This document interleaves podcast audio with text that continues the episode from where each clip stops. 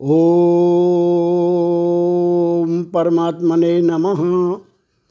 श्वेता स्वतरोप उपनिषद द्वितीयो अध्याय। ध्यान की सिद्धि के लिए सविता से अनुज्ञा प्रार्थना। प्रथम अध्याय में ध्यान निर्मंथनाभ्यासादेव पश्येन निगूढ़वत इत्यादि मंत्र से परमात्मा के साक्षात्कार के उपाय रूप से ध्यान बताया गया। अब उसके लिए अपेक्षित साधनों का विधान करने के लिए द्वितीय अध्याय आरंभ किया जाता है। उसमें पहले उसकी सिद्धि के लिए सविता देवता से प्रार्थना करते हैं। युंजान प्रथम मनस तत्वाय सविता धिया, अग्निर्ज्योतिर निचाय नीरचाय पृथिव्याद्यभारत, अध्याभरत। सविता देवता हमारे मन और अन्य प्राणों को परमात्मा में लगाते हुए अग्नि आदि इंद्रियाभिमानी देवताओं की ज्योति, बाह्य विषय, प्रकाशन सामर्थ्य का अवलोकन कर तत्व ज्ञान के लिए उसे पृथ्वी पार्थिव पदार्थों से ऊपर शरीरस्थ इंद्रियों में स्थापित करें। युंजाना इत्यादि प्रथम मन को नियुक्त करते हुए, अर्थात पहले ध्यान के आरंभ में, परमात्मा में लगाए जाने योग्य मन और धियों, अन्य प्राणों को भी प्रवृत्त करते हुए, सविता देवता, अग्नि आदि इंद्रियाभिमानी देवताओं के विषय प्रकाश ना प्रकाशन सामर्थ्य अभिमानी प्रकाश, प्रकाशन सामर्थ्य का अवलोकन कर उसे पृथ्वी से ऊपर इस शरीर शरीर रूप इंद्रियों में स्थापित करे। किस लिए? तत्व, अर्थात तत्व। ज्ञान के लिए यहाँ प्राण ही धी है। इस अन्य श्रुति के अनुसार धिया का अर्थ प्राण किया गया है, अथवा धिया का अर्थ बाह्य विषय प्रकाशन भी हो सकता है। यहाँ यह कहा गया है कि जिसकी कृपा से योग की प्राप्ति होती है, वह सविता देवता ज्ञान में प्रवृत्त हुए मेरे मन को बाह्य विषयों के प्रकाशन से रोककर परमात्मा में ही लगाने के लिए इंद्रियानुग्राहक अग्नि आदि देवताओं की जो समस्त वस्तुओं को प्रकाशित करने की शक्ति है, उस सबको हमारी बागादि इंद्रियों में स्थापित करें। यहाँ अग्नि शब्द अन्य इंद्रियानुग्राहक देवताओं को भी उपलक्षित कराने के लिए है।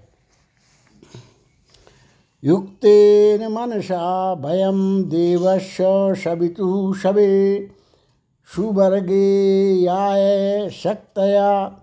सविता देवता की अनुमति होने पर उन्हीं की प्रेरणा से परमात्मा परमात्मा में लगे हुए मन के द्वारा हम यथाशक्ति, परमात्म प्राप्ति के हेतु भूत ध्यान कर्म के लिए प्रयत्न करेंगे। युक्तेन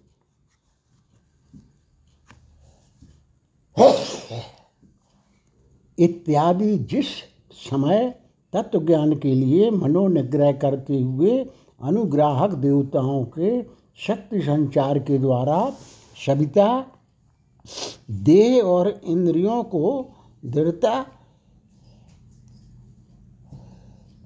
कर देगा, उस समय युक्त सविता देवता द्वारा परमात्मा में लगाए हुए मन के द्वारा हम उस देव का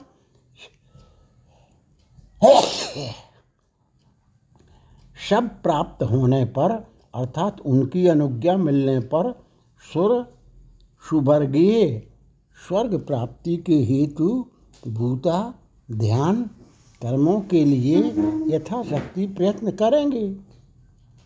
यहाँ स्वर्ग शब्द परमात्मा बाची है, क्योंकि परमात्मा का ही यहाँ प्रकरण है। यही सुख स्वरूप है, तथा अन्य सब कुछ भी उसी के अंश से ऐसी ही श्रुति भी है। इसी आनंद की सूक्ष्मतर मात्रा के आश्रय से अन्य सब जीव जीवित रहते हैं। युक्तवाय इत्यादि मंत्र से फिर भी वह ऐसा करे ऐसी प्रार्थना करते हैं। युक्तवाय मनसा देवान सुवर्यतो धिया दिवम। बृहज्योति कर्ष्यतः सविता प्रसुभातितान पूर्ण आनंद स्वरूप परमात्मा की ओर जाते हुए तथा सम्यक दर्शन के द्वारा ज्योति स्वरूप ब्रह्म का प्रकाशन करते हुए मन के सहित इंद्रियों को परमात्मा से संयुक्त कर वह सवित्री देव ने अनुज्ञा सामर्थ्य प्रदान करें। देवताओं, मन आदि इंद्रियों को परमात्मा में युक्त संयोजित कर उन इंद्रियों का विशेषण सुवर्यता सुवह अर्थात स्वर्ग सुख, यानी पूर्णानंद स्वरूप, ब्रह्म के प्रति यतः जाती हुई इंद्रियों को यहाँ यतः यह शब्द द्वितीया का बहुवचन है। तात्पर्य यह है कि पूर्णानंद ब्रह्म की ओर जाती हुई इंद्रियों को परमात्मा में संयोजित कर शब्दादि विषयों की ओर जाने वाली इंद्रियों को नहीं। इंद्रियों के लिए पुनः एक दूसरा विशेषण भी दिया जाता है, जो धिया यानी सम्यक दर्शन के द्वारा दिवम, द्योतन स्वभाव चैतन्यिक रस बृहद महत अर्थात ब्रह्म ज्योति प्रकाशित करेगी। अर्थात पूर्णानंद ब्रह्म का प्रादुर्भाव अनुभव करेगी। उन इंद्रियों को यहाँ करिष्यतः। वह द्वितीय का बहुवचन है।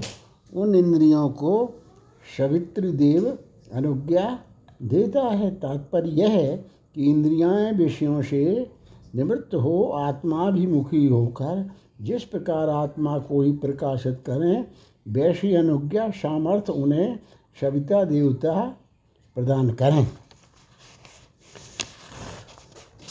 इस प्रकार अनुज्ञा देने वाले उस देव की महती स्तुति करनी उचित है। इस अभिप्राय से श्रुति कहती है, युज्यते मन उत युज्यते धियो, विप्रा विप्रस्य बृहतो विपश्चिता बीहोत्रा दधे वायुना विवे विदेक, इनमही देवस्य सवितु परि, परिस्तुष, परि, परिष्टुति।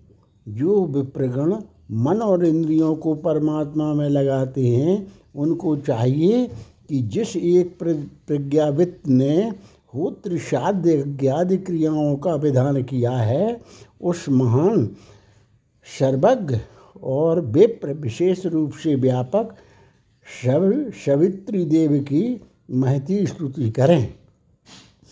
युजते इत्यादि जो विप्र ब्राह्मण मन एवं अन्य इंद्रियों को परमात्मा में लगाते हैं, इंद्रियाँ बुद्धि जनित हैं, इसलिए उनके लिए भी शब्द का प्रयोग किया गया है। ऐसा ही एक दूसरी श्रुति भी कहती है, जब मन के भी सहित पाँच ज्ञान इंद्रियाँ रुक जाती हैं, इत्यादि।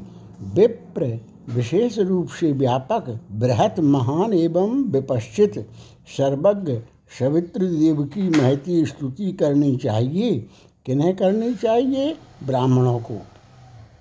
फिर भी उस सवित्र देव के ही विशेषण दिए जाते हैं।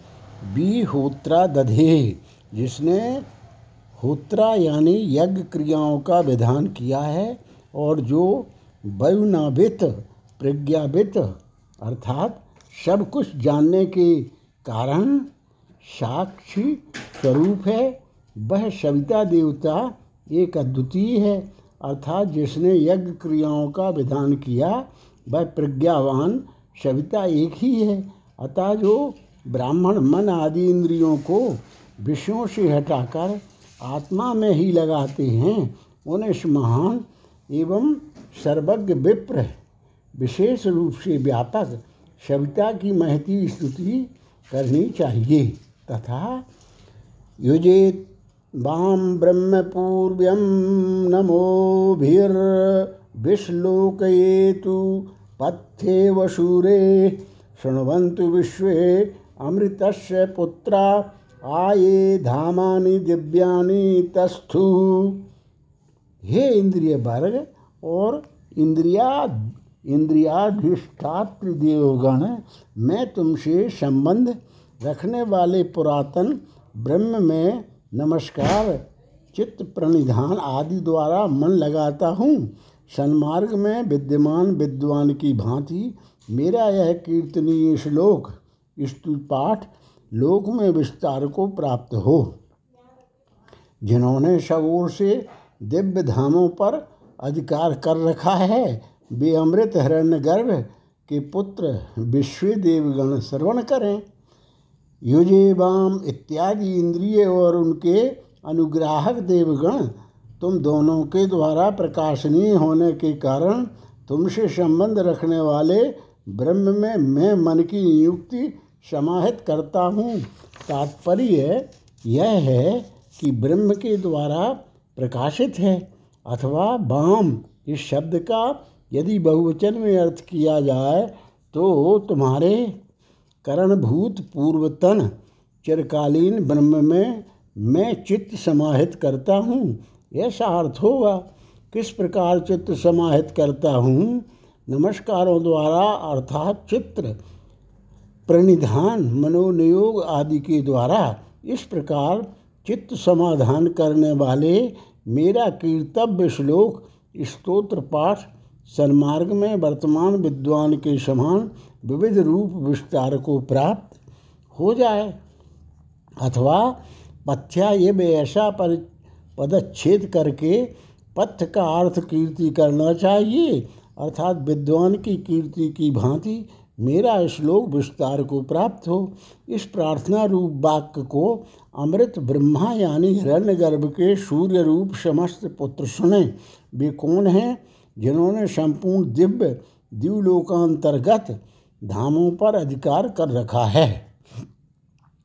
सविता की अनुज्ञा के बिना हानि युंजाना प्रथम मना इत्यादि मंत्र से सविता आदि की प्रार्थना कही गई।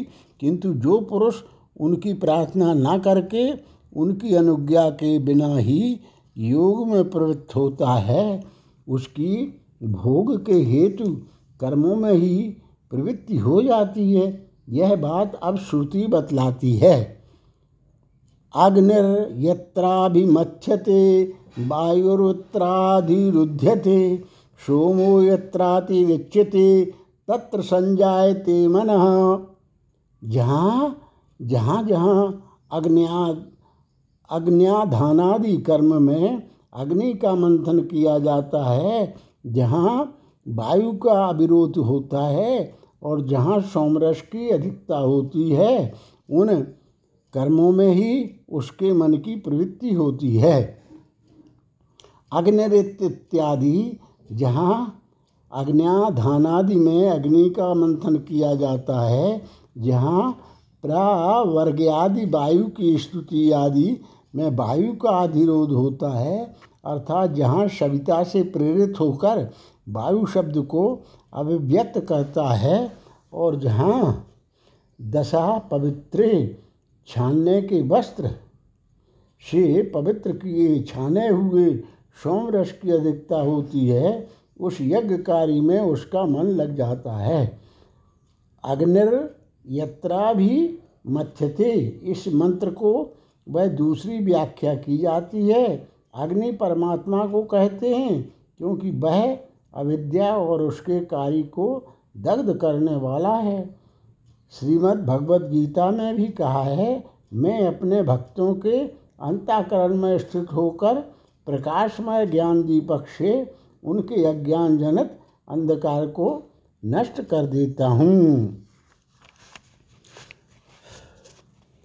उस परमात्माग्नि स्वदेह मरणि कृत्या इस पूर्व मंत्र से कहे हुए ध्यान रूप निर्मंथन के द्वारा जिस पुरुष में मंथन होता है तथा जहाँ वायु का अविरोध होता है, अर्थात रेच रेचकादि क्रियाओं के कारण जहाँ वायु अव्यक्त शब्द करता है और जहाँ अनेक जन्मों तक अग्नि की सेवा करने से सोम की बहुलता होती है, उस यज्ञ दान तप, प्राणायाम एवं समाधि आदि से विशुद्ध हुए अंतःकरण में ही पूर्णानंद द्वितीय ब्रह्माकार मन मनोवृत्ति का उदय होता है। अन्यत्र अशुद्ध अंतःकरण में नहीं, कहा भी है क्योंकि जिसका चित्त प्राणायाम के अभ्यास से शुद्ध हो गया है, वही उस परमात्मा का साक्षात्कार करता है। इसलिए इस प्राणायाम से बढ़कर कुछ भी नहीं है, ऐसी श्रुति है। अनेक जन्मों के संसार से जो पाप राशि संचित हो गई है, उसके क्षीण हो जाने पर पुरुषों की बुद्धि श्री गोविंद की ओर होती है। सहस्त्रों जन्मों के अनंतर तप, ज्ञान और समाधि के द्वारा जिनके पाप क्षीण हो गए हैं, उन पुरुषों की श्री कृष्ण चंद्र में भक्ति होती है। अतः सबसे पहले यज्ञादि का अनुष्ठान किया जाता है, फिर प्राणायाम आदि का, फिर समाधि का और उसके पश्चात महावाक्य के अर्थ का ज्ञान होता है तथा उससे कृतकृत्या होती है।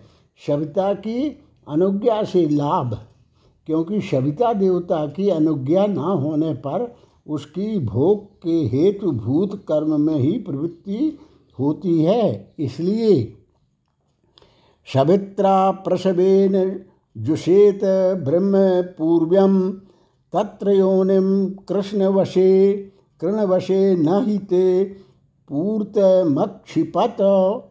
सविता देवता के द्वारा अनुज्ञात होकर उस चिरंतन ब्रह्म का सेवन करना चाहिए। तुम उस ब्रह्म में निष्ठा समाधि करो। इससे पूर्व कर्म तुम्हारा बंधन करने वाला नहीं होगा।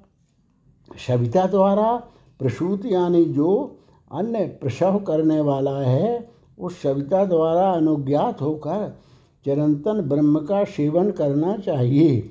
उस ब्रह्म में तुम योनि समाधि रूप निष्ठा करो। ऐसा करने पर मुझे उससे क्या होगा? सुश्रुति बतलाती है, न ही ते इत्यादि। इससे तुम्हारा पूर्त स्मार्त, इष्ट कर्म और श्रौत कर्म भी पुनः भोग के हेतु से बंधन नहीं करेगा, क्योंकि ज्ञानाग्नि के द्वारा वह बीज सहित भस्म हो जाएगा। कहा भी है, जिस प्रकार अग्नि में डाला हुआ सीख का रुआ भस्म हो जाता है, उसी प्रकार इस ज्ञानी के समस्त पाप भस्म हो जाते हैं। इसी प्रकार ज्ञानाग्नि समस्त कर्मों को भस्म कर डालता है, इत्यादि। ध्यान योग की विधि और उसका महत्व। ऊपर यह कहा गया कि उसमें समाधि करो। तो वह समाधि किस प्रकार की जाए, ऐसी आशंका करके उसका प्रकार प्रकार लिखते हैं। त्रिरुन्नतं स्थाप्य समं शरीरम् इन्द्रियाणि मनसा सन्निवेश्य। ब्रह्मो ब्रह्मोडुपेन प्रतरेत विद्वान् श्रोतांश सर्वाणी भयावहानी। सर ग्रीवा और भक्षस्थल इन तीनों को ऊँचे रखते हुए शरीर को सीधा रख, मन के द्वारा इंद्रियों को हृदय में सन्निविष्ट कर, विद्वान ओंकार रूप नौका के द्वारा संपूर्ण भयानक जल प्रवाहों को पार कर जाता है। तिरुन्नतम इत्यादि बक्षस्थल ग्रीवा और सिर ये तीन जिसमें उन्नत उठे हुए रखे जाते हैं, उस त्रिउन्नत शरीर को समान भाव से स्थित किया जाता है तथा मन के द्वारा मन एवं चक्षु आदि इंद्रियों को हृदय में नियंत्रित कर ब्रह्म ही उडुप तरण का साधन है। उस ब्रह्म रूप उडप के द्वारा यही आचार्य लोग ब्रह्म शब्द का अर्थ प्रणव को बतलाते हैं, उस उडुप नौका स्थानीय प्रणव के द्वारा काकाक्ष न्याय से इसका कौए के दोनों नेत्र गोलोकों, लोक में एक ही आँख होती है, उसी से वह दोनों ओर देख लेता है। इसी प्रकार जहाँ एक वस्तु का दो वस्तुओं के साथ संबंध होता है वहाँ काकाक्ष न्याय कहा जाता है। इसका सन्निवेश और तरण दोनों के साथ संबंध है, अर्थात प्रणव के द्वारा मन और इंद्रियों को नियमित कर प्रणव ही से विद्वान संसार, सरिता के स्वाभाविक अविद्या कामना और कर्मों द्वारा प्रवर्तित भयावह प्रेत तिरक एवं ऊर्ध योनियों को प्राप्त कराने वाले पुनरावृत्ति के हेतुभूत स्रोतों को पार कर लेता है। प्राणाय, प्राणायाम का क्रम और उसकी महत्ता। प्राणायाम के द्वारा जिसके मन की अशुद्धि क्षीण हो जाती है, उसी का चित्त ब्रह्म में स्थिर होता है। इसलिए प्राणायाम का वर्णन किया जाता है। पहले नाड़ी शोधन करना चाहिए उसके पीछे प्राणायाम में अधिकार होता है। दाएँ नासारंध्र को अंगूठे से दबाकर बाएँ से यथाशक्ति वायु खींचे। तत्पश्चात दाई नाशिका को छोड़कर इसी प्रकार बाम नासारंध्र को उंगलियों से दबाए और दोनों दाएँ से वायु को बाहर निकाले। फिर दाएँ से पूरक करके यथाशक्ति बाएँ, नाशकारंध्र से रेचक करें। इस प्रकार शेष रात्रि, मध्यान्ह, पूर्व रात्रि और अर्धरात्रि इन चार समय, तीन तीन या पाँच पाँच बार अभ्यास करने वाले की एक पक्ष या एक मास में नाड़ी शुद्ध, शुद्धि हो जाती है। यह रेचक कुंभक और पूरक भेद से तीन प्रकार का प्राणायाम है। ऐसा ही कहा भी है, हे गार्गी, अपने अभीष्ट आसनों का यथाविधि अभ्यास कर। फिर जिस आसन का अभ्यास हो, उससे बैठकर प्राणायाम का अभ्यास करें।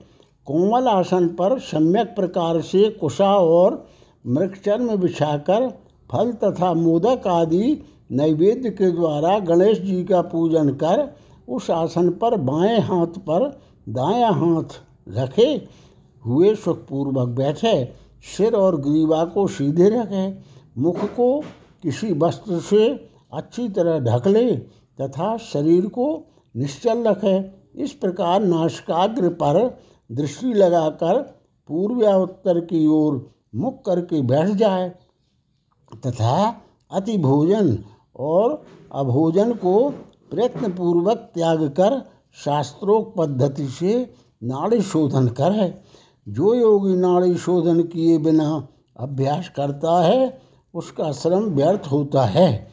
नाशकाग्र पर चंद्रिका युक्त विश्वव्यापी चंद्रबीज, ओम या मूंग को तथा सप्तम वर्ग के बिंदुयुक्त चतुर्थ वर्ण वाह को स्थापित कर, दोनों नेत्रों को नाशिका के अग्रभाग पर स्थापित करें। इड़ा वाम नाड़ी द्वारा द्वादश मात्रा। जितने समय में हाथ जानू मंडल को चारों ओर घूम जाए, उसे एक मात्रा कहते हैं। क्रम से बाह्य वायु को भीतर खींचे, फिर पूर्ववत दीदीप्यमान शिखाओं से युक्त अग्नि का ध्यान करे और उस अग्निमंडल में स्थित बिंदु युक्त रेफ रम का ध्यान करे। तत्पश्चात धीरे धीरे पिंगला दाई नाड़ी से वायु को निकाल दे। फिर वह मूर्तिमान योगी दाएँ नासारंध्र से पिंगला नाड़ी द्वारा प्राण खींचकर उसे धीरे धीरे इड़ा नाड़ी द्वारा बाहर निकाले। इस प्रकार गुरु की बतलाई हुई विधि से एकांत में तीन चार वर्ष या तीन चार मास तक अभ्यास करें। प्रातःकाल, मध्यान्ह तथा सायंकाल में स्नान कर संध्यादि कर्मों से निवृत्त हो छः छः प्राणायाम करें तथा नित्य प्रति मध्य रात्रि में भी अभ्यास करें। ऐसा करने से उसकी नाड़ी शुद्धि हो जाती है और उसके चिन्ह स्पष्ट दिखने लगते हैं। शरीर का हल्कापन, कांति, जठराग्नि की वृद्धि, नाद का सुनाई देने लगना, ये सब नाड़ी शुद्धि की सूचना देने वाले चिन्ह हैं। नाड़ियों की शुद्धि जप करने से नहीं होती, अतः वह नाड़ी शुद्धि का हेतु नहीं है। इसके पश्चात रेचक, पूरक और कुंभक क्रम से प्राणायाम करे। प्राण और अपान का संयोग होना ही प्राणायाम कहलाता है। हे गार्गी प्रणव त्रिरूप है। ये जो रेचक, पूरक और कुंभक हैं, इन्हें प्रणव ही समझो। मैं तुम्हें प्रणव का स्वरूप बतलाता हूँ। वेद के आदि में जो स्वर आ है और जो स्वर ऊ वेदांतों में स्थित है तथा इनके पीछे जो पंचम वर्ग, पवर्ग का पंचम वर्ण माँ है, इन ओंकार की तीन मात्रा आ उ और माँ।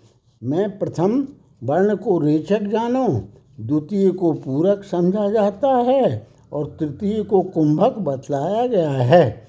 इस प्रकार यह तीन अंगों वाला प्राणायाम है।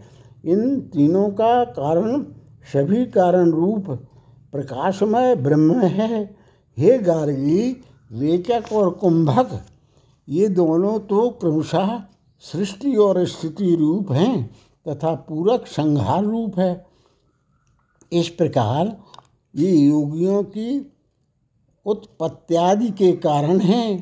पहले खोडस मात्रा क्रम से पैरों से लेकर मस्तक पर्यंत पूरक करे, फिर खूब सावधानी से बत्तीस मात्रा क्रम से रेचक करे और हे गार्गी, भरे हुए घड़े के समान चौंसठ मात्रा क्रम से मूर्ध देश में कुंभक करता हुआ वायु को निश्चल भाव से धारण करे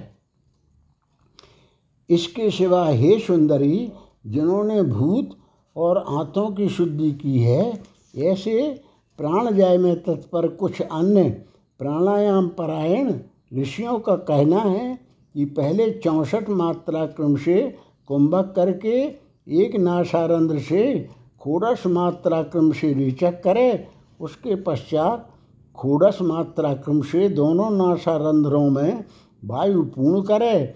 इस प्रकार प्राणजयी योगी प्राण संयम को अपने अधीन कर ले। प्राण पाँच कहे गए हैं। वे प्राण के आश्रित पाँच दैहिक वायु हैं। समस्त प्राणियों के शरीरों के अंतर्गत उन पाँच प्राण वायुओं में प्राण सबसे मुख्य है। वह प्राण ओष्ठ और नाशिका के मध्य में, हृदय में, नाभिमंडल में तथा पैरों के अंगूठों में भी रहता हुआ शरीर के सभी अंगों में विद्यमान है। नित्य प्रति सोलह प्राणायामों का अभ्यास करें, इससे मनोवांछित पदार्थ प्राप्त होते हैं और वह योगाभ्यासी समस्त प्राणों पर विजय प्राप्त कर लेता है। साधक को चाहिए कि प्राणायाम द्वारा शारीरिक दोषों को भस्म करे, धारणा से पापों का नाश करे, प्रत्याहार से वैषयिक संसर्गों का अंत करे और ध्यान से अनिश्वर गुणों की निवृत्ति करे। जो पुरुष प्रतिदिन स्नान करके सौ प्राणायाम करता है, वह यदि माता पिता या गुरु की हत्या करने वाला हो तो भी तीन वर्ष में उस पाप से मुक्त हो जाता है। यही बात प्राणान इत्यादि मंत्र से बतलाई जाती है। प्राणान है संयुक्त चेष्टा, क्षीणे प्राणे नासिकयोच्छव शीत दुष्टाश्वयुक्तमेव बाह्यमेनम विद्वान मनो धारयेता प्रमत्ता साधक को चाहिए कि युक्त आहार विहार करता हुआ प्राणों का निरोध कर तथा प्राण शक्ति प्राण धारणा का सामर्थ्य क्षीण हो जाए।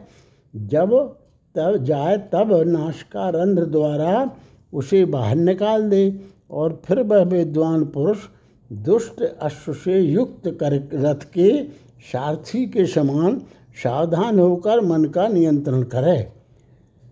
जिसकी चेष्टा, नात्यस्नतस्तु, योगोस्ति इत्यादि श्लोक में बतलाए हुए नियम के अनुसार संयुक्त यानी संयत है, उसे संयुक्त श्रेष्ठ कहते हैं। प्राण के क्षीण होने पर अर्थात प्राण शक्ति का ह्रास होने से मन के तनु हो जाने पर नाशकारंदरों के द्वारा धीरे धीरे श्वास बाहर निकाले, मुख से नहीं।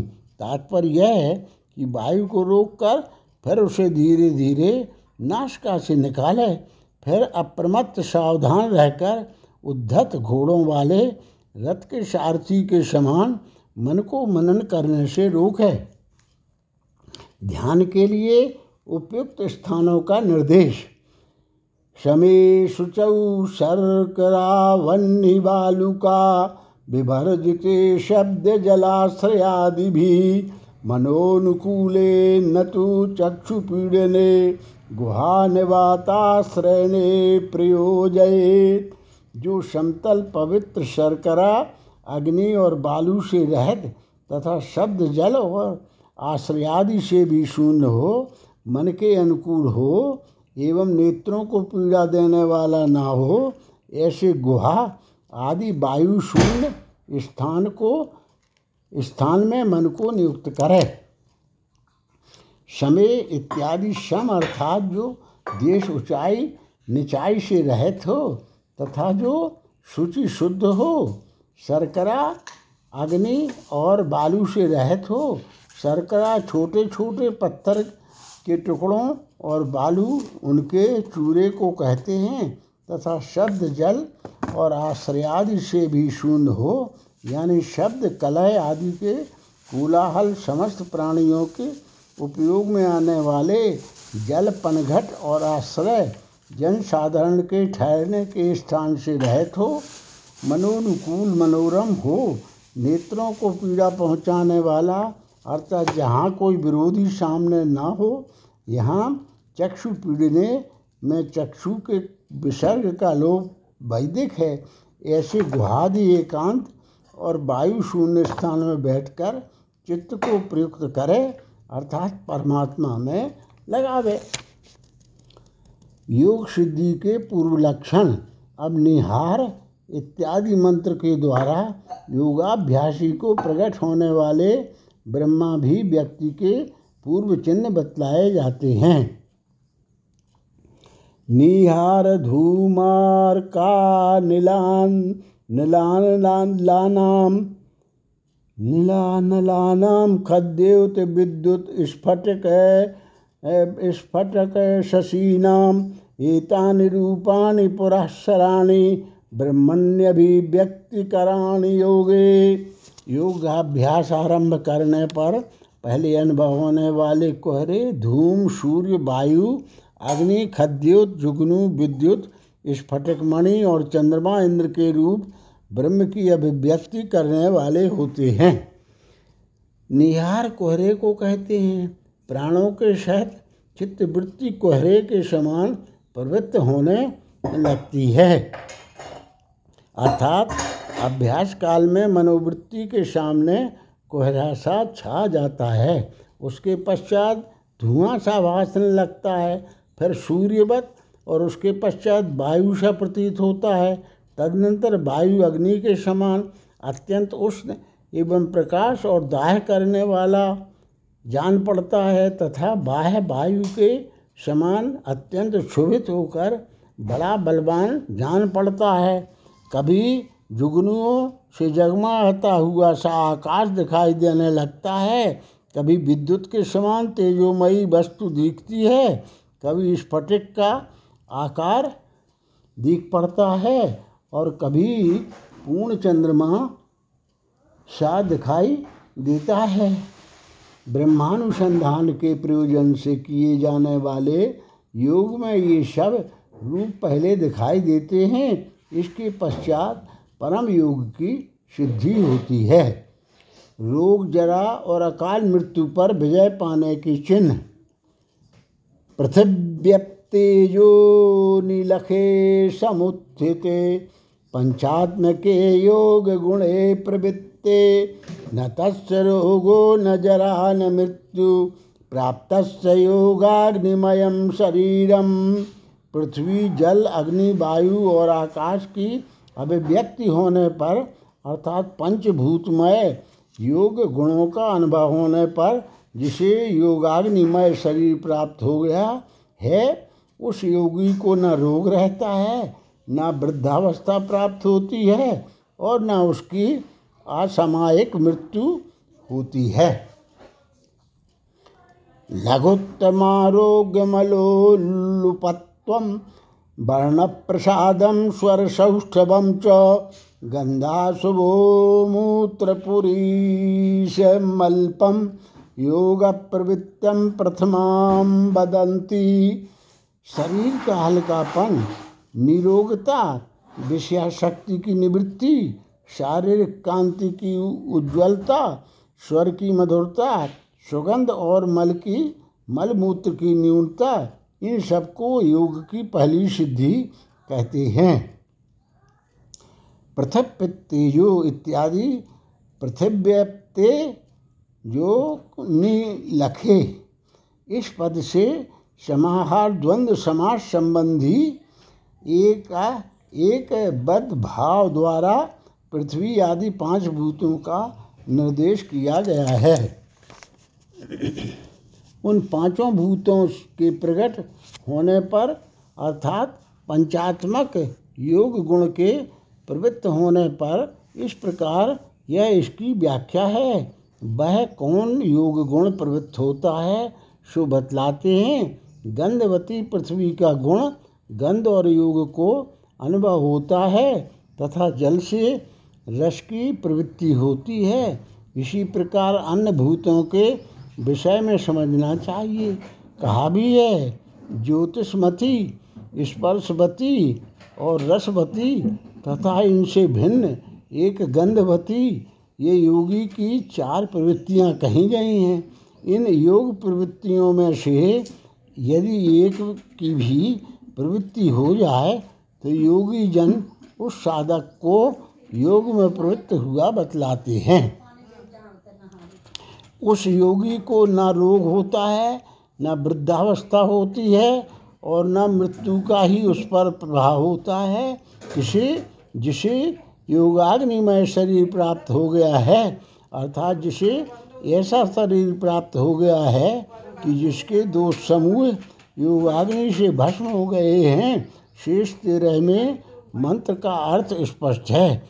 योग सिद्धि या तत्व ज्ञान का प्रभाव। तथा यथैव बिम्बं मृदयोपलिप्तं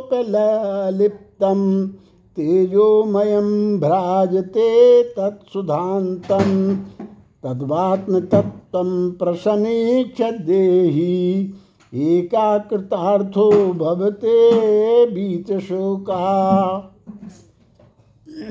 जिस प्रकार मृतका से मलिन हुआ बिंब सोने या चांदी का टुकड़ा शोधन किए जाने पर तेजोमय होकर चमकने लगता है। उसी प्रकार देहधारी जीव आत्म तत्व का साक्षात्कार अद्वितीय कृतकृत और शोक रहित हो जाता है। यथैव इत्यादि जिस प्रकार सुवर्ण या रजत का पिंड पहले मिट्टी से भरा हुआ अर्थात मिट्टी आदि से मलिन हुआ रहने पर फिर सुधांत, अर्थात अग्नि आदि से सुधौत, यानी निर्मल किए जाने पर तेजोमय होकर चमकने लगता है। मूल में सुधौतम के अर्थ में सुधांतम। यह प्रयोग वैदिक है। उसी प्रकार आत्म तत्व का साक्षात्कार करने पर जीव अद्वितीय कृतार और शोक रहित हो जाता है। अन्य शाखाओं में जहाँ तद्वत वत सत्सतत्व प्रसमीक्ष दे ही ऐसा पाठ है, वहाँ भी यही अर्थ है। योग सिद्धि या तत्व की स्थिति। जिस प्रकार जानकर जानकर जीव शोक रहित होता है, सो श्रुति बतलाती है। यदात्मतत्व न तो ब्रह्म तत्व ब्रह्मतत्त्वं दीपोपमेनेह। युक्ता प्रपश्येत्। अजं ध्रुवा सर्वतत्त्वैर्विशुद्धं। ज्ञात्वा देवं मुच्यते सर्वपा पाशैः जिस समय योगी दीपक के समान प्रकाश स्वरूप आत्मभाव से ब्रह्म तत्व का साक्षात्कार करता है। उस समय वो सजन्मा निश्चल और समस्त तत्वों से विशुद्ध देव को जानकर यह संपूर्ण बंधनों से युक्त हो जाता है। यदा इत्यादि जिस समय, अर्थात जिस अवस्था में आत्म तत्व से, अपने आत्मस्वरूप से, कैसे आत्मस्वरूप से, दीपो, दीपोमम, दीपो, दीपोपम, दीपक स्थानीय अर्थात प्रकाश स्वरूप से ब्रह्म तत्व का साक्षात्कार करता है, यहाँ तू शब्द निश्चयार्थक है, अतः तात्पर्य यह है कि परमात्मा को आत्मा से ही जानना चाहिए। कहा भी है, उसने आत्मा को ही जाना कि मैं ब्रह्म हूँ।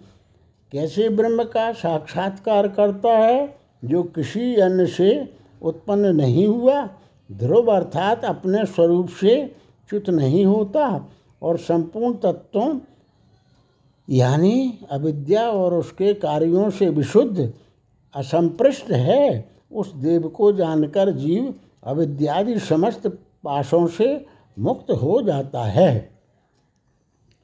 परमात्म स्वरूप का वर्णन, परमात्मा को आत्मभाव से जाने, यह कहा गया, अब उसी का संभावन, सम्मान करते हुए मंत्र कहता है। एष हा देवा प्रदिशोष्णु सर्वा, पूर्वो हजाता सौ गर्भे अंत। स एव जाता सा जनिष्यमाण प्रत्यंजनास्तिष्ठति सर्वतो मुख। यह देव संपूर्ण दिशा विदिशा है। यही हिरण्य गर्भ रूप से पहले उत्पन्न हुआ था। यही गर्भ के अंतर्गत है। यही उत्पन्न हुआ है और यही उत्पन्न होने वाला है। यह समस्त जीवों में प्रतिष्ठित और सर्वतोमुख है। ये सहा इत्यादि यह देव, अर्थात यह देव ही प्रदेश प्रदेश अर्थात पूर्वादि संपूर्ण दिशा और उपदिशाओं हैं। यही हिरण्य गर्भ रूप से सबसे पहले उत्पन्न हुआ था। यही गर्भ के भीतर विद्यमान है। यही शिशु रूप से उत्पन्न हुआ है। यही उत्पन्न होने वाला भी है। यही समस्त जीवों में प्रत्यंग, अंतरात्म रूप से स्थित है। समस्त प्राणियों के मुख इसी के हैं, इसीलिए यह सर्वतोमुख है। अब योग के समान नमस्कार आदि अन्य साधनों को भी कर्तव्य रूप से प्रदर्शित करने के लिए श्रुति कहती है। यो देवो अग्नौ, यो अप्सु, ये विश्व, यो विश्व भुवनमाविवेश, यो यह औषधीषु यो वनस्पतिषु तस्मै देवाय नमो नमः। जो देव अग्नि में है, जो जल में है और जिसने संपूर्ण भुवन को व्याप्त कर रखा है तथा जो औषधि और वनस्पतियों में भी विद्यमान है, उस देव को नमस्कार है नमस्कार है। यो देवो इत्यादि जिसने संपूर्ण भुवन को अर्थात स्वयं रचे हुए संसार मंडल को व्याप्त कर रखा है, जो साल आदि औषधियों में और अश्वत्थ अश्वत्थ आदि वनस्पतियों में भी विद्यमान है। उस विश्वात्मा जगत के मूल कारण परमेश्वर को नमस्कार है नमस्कार है। नमः शब्द की दुरुक्ति आदर के लिए और अध्याय की समाप्ति के लिए है।